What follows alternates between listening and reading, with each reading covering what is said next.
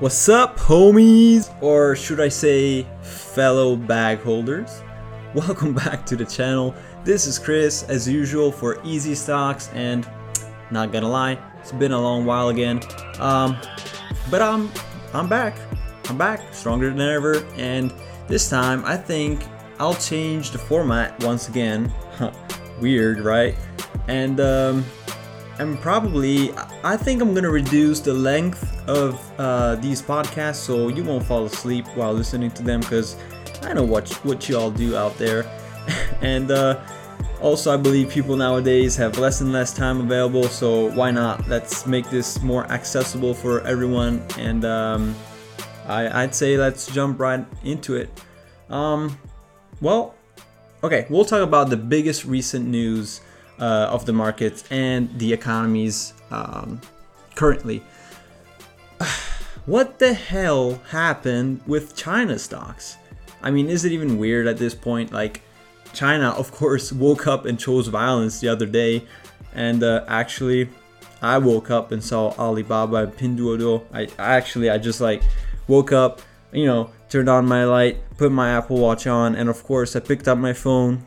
Um, I open my stocks app because I don't I don't have a life, and um, I open it up and I look at my Alibaba holdings, and uh, I just go, okay, nope, that was a big mistake.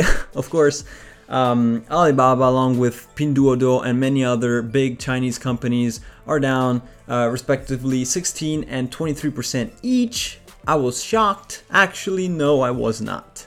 I'm used to these losses when dealing with Chinese stocks it's it's it's become the normality right now, and um, I'm not even shocked. Uh, I just filled up my buckets with tears due to my Alibaba holdings, but um, I've learned to meditate about them. Uh, so I hope you'll be able to do too, and especially if you're a bag holder for NIO, uh, prayers go out for you. I'm a, I think I'm gonna go turn on a candle and um, and pray for y'all and just stay strong, people.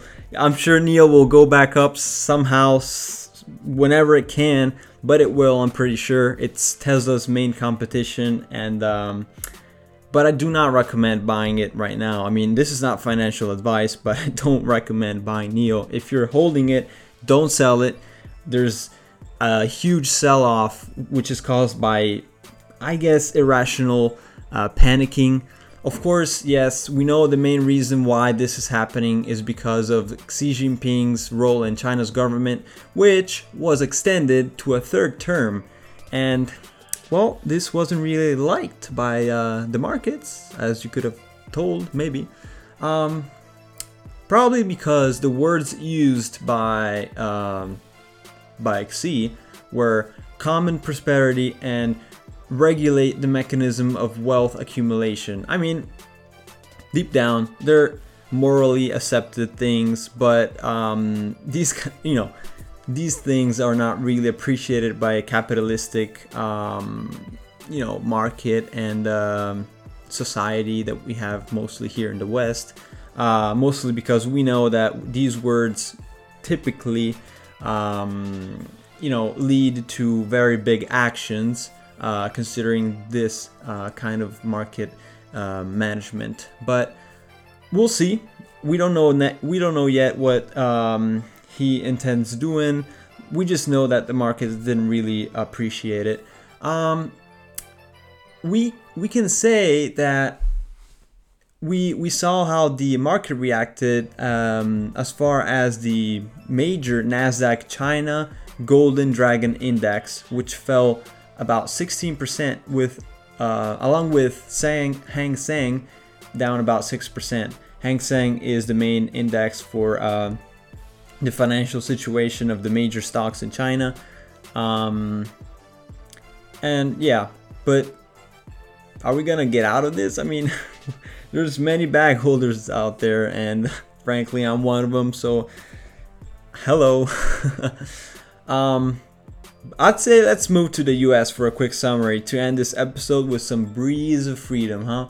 That it does it does smell nice. Freedom. We we all like that, don't we? um well, inflation still not looking too good at approximately 8.2%, but we have our man Jerome Powell here with some fire monetary policies to tackle the issue. Um, as we saw, interest yields of government bonds and bills currently are pretty high. Uh, we're looking at about 4.3% yield for uh, five year treasury bonds and sitting at about 3.9% for short term treasury notes. This means that basically, um, if you have some spare cash, you know, in your savings account and you put them onto like a uh, 13 week treasury note, in about 13 weeks, you'll have a 4%, approximately 4% um, increase in the value of your um, in your money. What this does is protects you from inflation, but also increases the value of your uh, capital. Um, and I think it's a pretty good idea because banks and savings account uh, do not offer this kind of dividend. I mean, interest yield. Um, as far as I know, many don't. They can't afford it, or simply isn't um, a good strategy in terms of profitability. So if you have extra cash, I'd probably recommend you investing it in uh, bonds and stuff like that. And at this point, does it even make sense to invest in companies if you're merely looking for dividends?